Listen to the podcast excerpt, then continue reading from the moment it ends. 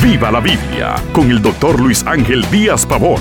Abra las escrituras y acompañe al pastor en su estudio, porque la Biblia es para vivirla. Hay personas que se distinguen en su andar por la pereza, y sus obras lo dejan claro. ¿Qué enseña Dios en la Biblia sobre la pereza? La Biblia presenta muchos consejos y exhortaciones para que evitemos la pereza. La pereza es un mal tanto en asuntos terrenales como en asuntos espirituales. Por ejemplo, en asuntos terrenales, la pereza puede llevarnos a la pobreza y en asuntos espirituales a perder múltiples bendiciones de Dios e incluso a que almas se pierdan encontramos que se contrasta en la palabra de Dios la pereza con la diligencia. Romanos 12:11 nos exhorta, en lo que requiere diligencia, no perezosos, fervientes en espíritu, sirviendo al Señor. La diligencia produce fruto abundante y buenos resultados en tanto que la pereza nos lleva al fracaso. De una manera especial, el servicio que rendimos a Dios debe hacerse con presteza.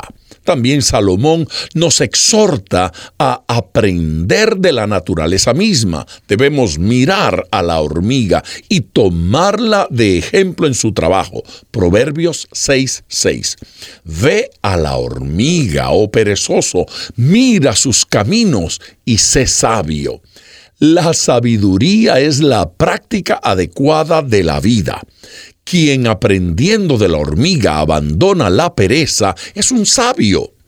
Esta es la persona que saca el mayor provecho del tiempo y la vida que Dios le ha regalado. En Hebreos 6:12 nos declara que desechar la pereza nos hace herederos de las promesas de Dios. Dice así, a fin de que no seáis perezosos, sino imitadores de los que mediante la fe y la paciencia heredan las promesas. Los hombres de Dios que nos han precedido por su fe y paciencia disfrutaron de las promesas de Dios trabajando diligentemente.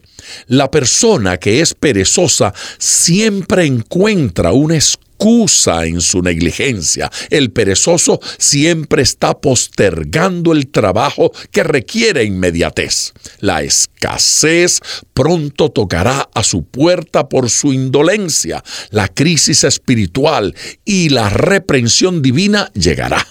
Seamos diligentes para que la miseria y el castigo no nos lleguen por perezosos llega el momento en el que eh, se pierde la oportunidad de haber logrado algo. Proverbios 24 declara esta verdad que venimos expresando. El perezoso no hará a causa del invierno. Pedirá pues en la siega y no hallará.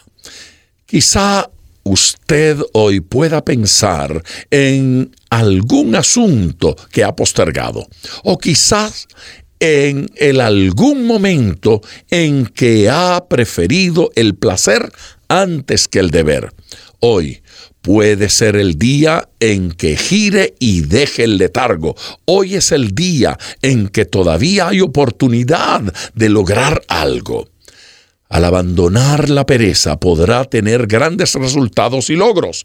La pereza es pecado. Salga de este pecado y avance hoy. Y como siempre le exhorto, ponga todo su corazón al estudiar las escrituras, porque la Biblia es para vivirla. Acompañe regularmente al doctor Díaz Pavón en su estudio personal de la Biblia. La experiencia de décadas de ministerio de la palabra son vertidas en cada jornada. Usted puede adquirir copias de esta enseñanza visitando nuestra página web www.diazpavón.com.